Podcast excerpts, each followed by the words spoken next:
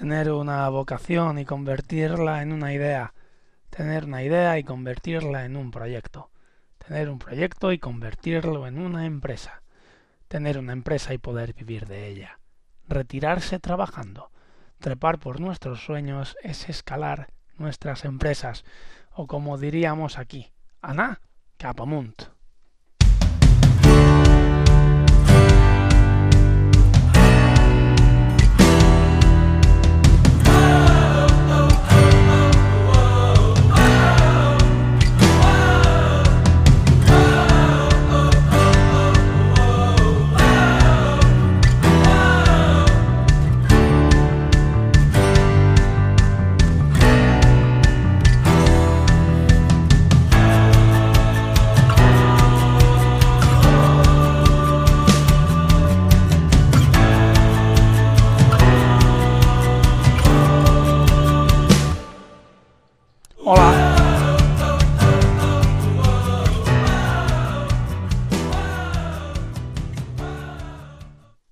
¿Qué tal? Muy buenos días y bienvenidos al cuarto capítulo de Amunt.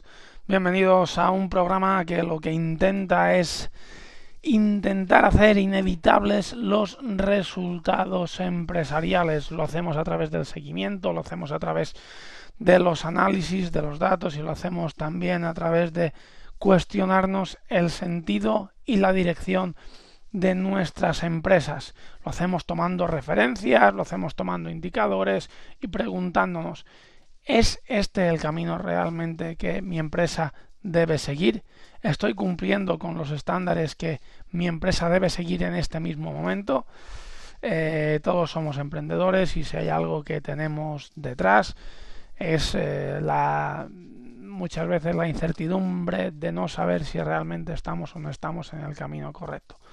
Nosotros desde Amunt montamos plantillas y montamos estructuras que sirven para analizar nuestra situación y darnos cuenta de si estamos o no estamos en el camino que corresponde. Que estamos, seguimos avanzando. Que no, miramos dónde estamos fallando y lo evaluamos. Que esto a través de nuestras plantillas también se puede saber. Por ello, bienvenido a nuestro cuarto capítulo, bienvenido a un capítulo que parla puramente de análisis hoy. Y hablamos de un análisis famoso dentro del mundo de la empresa, dentro del mundo del marketing y dentro de la eh, organización y gestión empresarial. Se trata ni más ni menos que de las cinco fuerzas de Porter. Bien, antes de, entrar, de entrar en ello, vamos a presentar el, el, problema que hay detrás. Bien, nosotros muchas veces eh, los empresarios nos encargamos de tener el control interno de nuestras empresas completamente definido. Eh, mirar el departamento de recursos humanos cómo está funcionando, mirar el departamento comercial cómo está funcionando, mirando la atención al cliente, mirando la contabilidad cómo está. Sin embargo, sin embargo, muchas veces nos olvidamos del exterior, no vemos lo que está pasando fuera. Al final vamos como dentro de un túnel y vamos pasando y vamos pasando, o sea, lo, lo típico, ¿no? Demasiado tengo con lo que hay aquí dentro como para encima tener que estar mirando fuera. De acuerdo, pero realmente lo que sucede dentro al final no es nada más que un reflejo de lo que tenemos afuera. El análisis de las cinco fuerzas de Porter lo que nos permite es anticiparnos a lo que va a haber fuera, gestionar o poder, de cierta manera, dominar lo que hay fuera para que no nos afecte dentro. Entonces, claro, Porter dijo, bueno, ¿qué es lo que incide, qué fuerzas inciden sobre mi empresa y que al final repercuten pues en mis resultados económicos, repercuten en mi situación, repercuten en eh, la estrategia que yo tenga que tomar. Bueno, pues él definió cinco fuerzas que eh, influyen sobre la empresa. Bien, la primera de ellas es la fuerza que tienen los clientes sobre mi empresa. La segunda de ellas es la fuerza que tienen mis proveedores sobre mi empresa. La tercera es la aparición de productos sustitutivos. La cuarta es la aparición de nuevos competidores. Y la quinta es el grado de rivalidad, que es como una suma de las otras cuatro, el grado de rivalidad al que se enfrenta el mercado en el que yo me encuentro. Tanto, claro, si tú analizas cada una de estas eh, fuerzas, bueno, es posible eh, salvar muchos de, muchos de tus problemas. Por tanto, lo que intentamos aquí es no solo decir tienes que analizar la fuerza de los clientes o la fuerza de los proveedores, sino vamos a ver por pasos, y esto está recogido en la plantilla punto a punto, que hay que mirar. Pero para ello, además, eh, lo explicamos en el, en el capítulo. Bien, la fuerza de los clientes. ¿En qué consiste esta fuerza? Bueno, esto consiste en la capacidad de incidir sobre ti por parte de los clientes, en la capacidad que tienen de obligarte a tomar una dirección o a tomar otra dirección. ¿Cómo lo pueden hacer? Claro, esta es mi empresa, yo controlo lo que hago, yo pongo el precio, cierto. Pero mmm, no es lo mismo tener un único cliente que tener 500 clientes. Entonces, si tú tienes un único cliente, fíjate, la fuerza que va a ejercer sobre ti es altísima, porque tu capacidad negociadora de precios va a ser nula. Tienes este cliente, eh, si te dice descuento, vas a tener que aceptar descuento no vas a poder subir. Si te dice plazo de entrega tal, vas a tener que aceptar ese, plazo de entrega. Si no, pierdes el cliente y te quedas sin facturación. En cambio, si tienes 500 clientes o 2000 o los que sean, bueno, pues si se va uno, se va uno. Vendrá y te podrá decir, bájame el precio. Vendrá y te dirá, entrégame esto antes.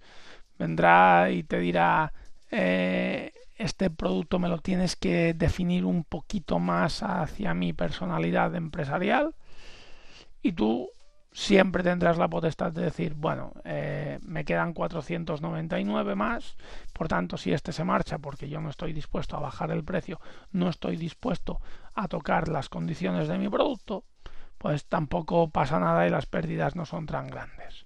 Sin embargo, si dependemos de uno únicamente, pues el problema puede ser mayor.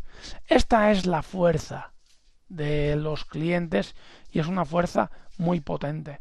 Si tú tienes poder sobre tus clientes y ellos no pueden incidir sobre, sobre ti, eh, la fuerza es baja y esto significa que estás en una buena dirección y que estás en un buen camino y que tú al final eres un poco dueño de tu proyecto. Hecho que si es al contrario, los dueños de tu proyecto son tus clientes y siempre te obligarán a hacer lo que tú quieras. Y evidentemente, aunque sean más, si tienen capacidad de organización, pues también van a poder incidir sobre ti.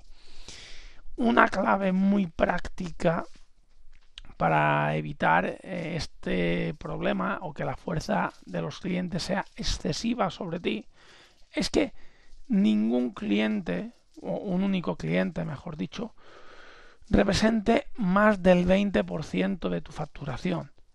Si tú tienes tu facturación que un 20% la destinas a un único cliente, eh, puedes tener un problema si ese cliente se marcha porque te vas a quedar con una buena parte de la facturación mm, sin hacer o este cliente, si además supera el 20%, te va a poder exigir unas condiciones muy elevadas. Esta es la primera fuerza de todas. Por tanto, evita tener un cliente que al menos supere el 20% de tu facturación porque si se va te las va a hacer pasar muy putas y en poder de negociación te puede, te puede desmontar la empresa eh, rápidamente. Bien, esa es una parte. Segunda fuerza, la fuerza de los proveedores.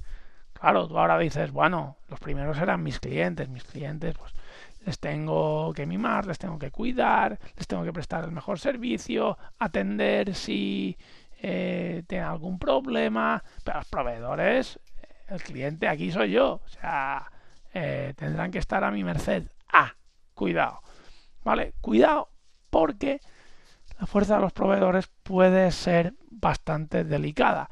Y como en el caso anterior, no es lo mismo tener un proveedor que tener 10 proveedores para un mismo producto.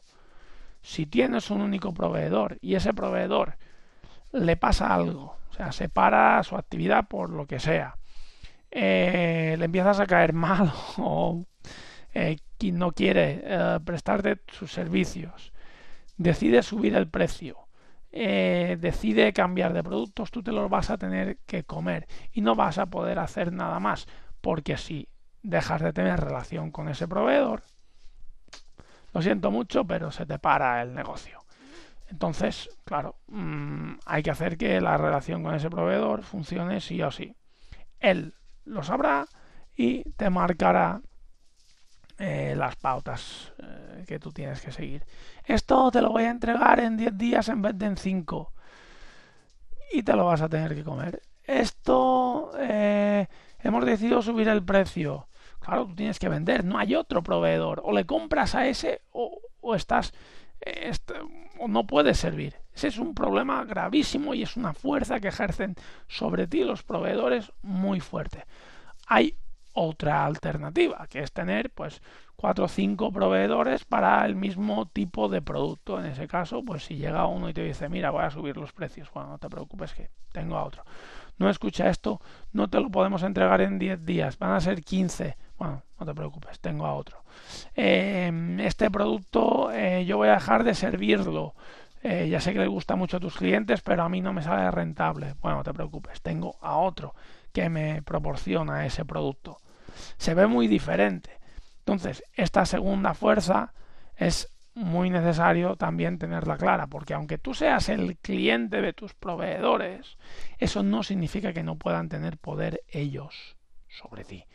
Por tanto, una clave práctica en este caso es tener al menos tres proveedores eh, de, de confianza para poder trabajar y atenderlos si puedes a los tres, aunque siempre tengas uno con el que trabajes más esporádicamente o de vez en cuando está muy bien hacer algún pedido a otro proveedor, porque así, de esta manera, eh, en el momento que lo necesites mantendrás el contacto y te tendrá familiarizado con su manera de trabajar.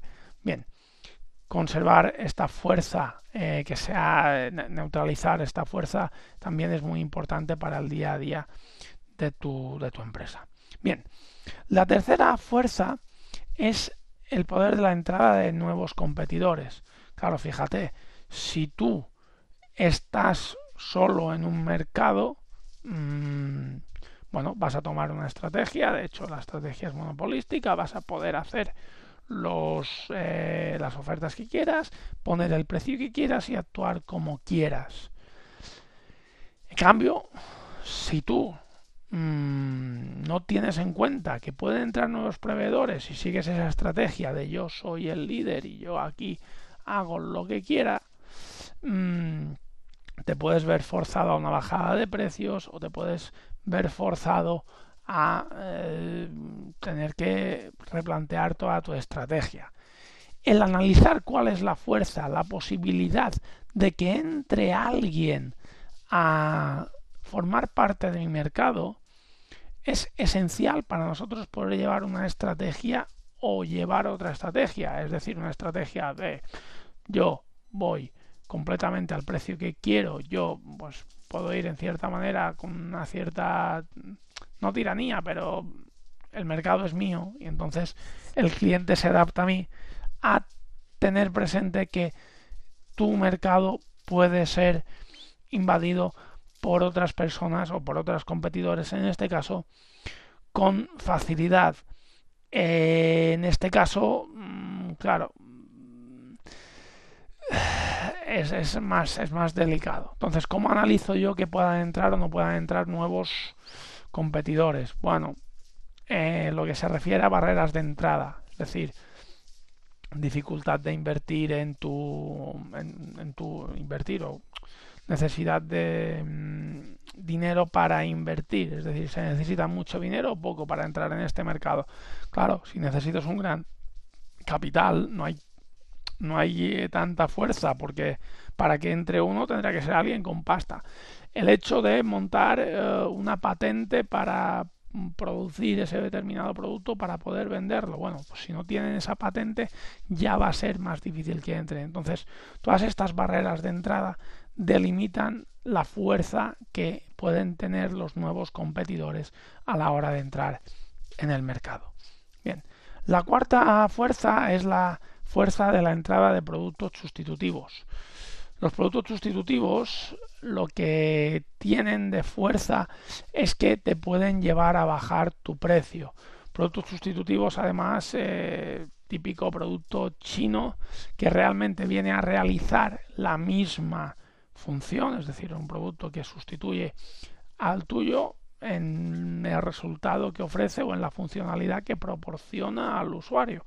De manera que, claro, tú, pues, un momento determinado, le dices, no, mi producto es este y proporciona esto. Vale, pues resulta que aparece un producto chino con la mitad de mm, la inversión que tú en ese producto, con la mitad de garantías, con funcionalidades eh, muy aparentes, pero con un coste más bajo. Entonces empieza a comerse tu mercado. ¿Vale? Eso, eso puede existir. Bien, ¿qué es lo que delimita la fuerza que tú, que tú puedas tener? Es la diferenciación de producto y tu propuesta de valor. Es decir, lo diferente que es tu producto del resto de los demás. A lo mejor también en el caso de los competidores, si ese producto tiene una patente registrada, todo eso influye. ¿Qué pasa?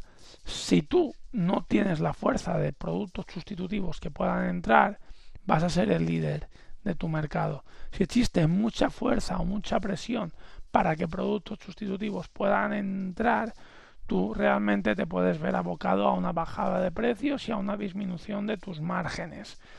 Tener claro, blindar la entrada blindar la duplicidad de tu producto, de sus funcionalidades, siendo un producto claramente diferenciado, presentando una propuesta de valor muy difícil de igualar y que sea difícil competir contigo, no por tu precio, sino por lo bien que ofreces tu servicio, eso elimina muchísimo la fuerza.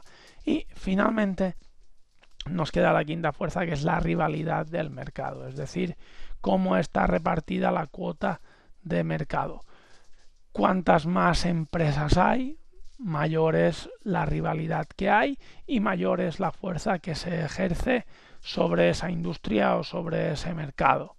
Entonces, la idea aquí también positiva es que haya una menor fuerza, querrá decir que tú eres el monopolista de ese mercado y que por tanto podrás mandar y poner tú las órdenes a que esta eh, industria esté completamente atomizada y formen parte eh, pues muchísimas más empresas y tú tengas una cuota de mercado pequeñísima. Esta fuerza también al final lo que va a hacer es determinar tu estrategia. Bien, la fuerza de la industria también se compite con diferenciación y en muchas ocasiones incluso eh, haciendo una maniobra de especialista, es decir, buscar un nicho similar, como eh, similar, eh, un nicho paralelo, similar al deporte, pero en concreto una actividad. Esto podría poner el ejemplo de despido en natación, em, que al final el sector del deporte está completamente atomizado y hay un líder como Nike, pero al final están Adidas, Reebok, Puma. Entonces, ¿qué hace esta gente? Pues dice, hay muchísima rivalidad aquí, voy a reducir la fuerza de los demás competidores sobre mí, me creo un mercado paralelo solamente enfocado en la natación y que ya es lo suficientemente amplio. Bueno, esta es un poco la idea. Entonces, analizar estas cinco fuerzas y poner las claves prácticas que te ponemos sobre la mesa, tipo que un cliente no supere el 20% de tu facturación, que tenga siempre tres proveedores disponibles, que tu propuesta de valor sea claramente diferenciada y difícil de sustituir, que pongas eh, alguna patente o barrera de entrada para que se pueda entrar en tu mercado y que sepas eh, encontrar aquella parte del mercado que te hace diferente y que elimine la fuerza que los demás ejercen sobre tu industria, te va a permitir reducir completamente estas fuerzas eh, que ejercen sobre tu empresa y ir mucho más libre tomando tus decisiones, porque ya te digo, tú tendrás el control interno, pero además observarás al exterior y sabrás que eh, pocas cosas van a trastocar tu parte interna de tu empresa. ¿Va a marcharse este cliente? Bueno, lo tengo controlado. Si se marcha, no pasa nada. Eh, mi parte interna seguirá igual. Si tienes un único cliente y se marcha, vas a tener un problema en la oficina eh, o en el departamento de producción muy grande. Lo mismo pasa con los proveedores, lo mismo con los productos sustitutivos, lo mismo con los nuevos competidores y lo mismo con la rivalidad. Lo que hay en tu interior de tu empresa no es más que un reflejo de la fuerza que se recibe desde el exterior. Por tanto, cuanto más neutralices esas fuerzas y cuanto más libre vayas, mucho más fácil rodará tu negocio y mucha más tranquilidad habrá en su interior. En la plantilla dispones de cada uno de los análisis de cómo analizar cada una de estas cinco fuerzas y del resultado que ésta te arroja y al final pues verás dónde la fuerza es más fuerte y dónde puedes empezar tú a trabajar para corregirla. Por tanto, hasta aquí el programa de hoy. Gracias por vuestra atención y recordad que en amunt.es disponéis de todos nuestros contenidos. Nos vemos la semana que viene. Un abrazo muy fuerte. Si te ha gustado este podcast, lo que puedes hacer son tres cosas.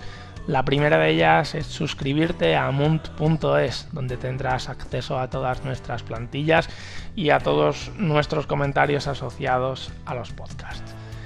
El segundo punto que puedes hacer es seguirnos en YouTube, en iBots, en Spotify, en Google Podcast y en Apple Podcast para así estar al corriente de toda nuestra información sobre negocios, empresas, ideas.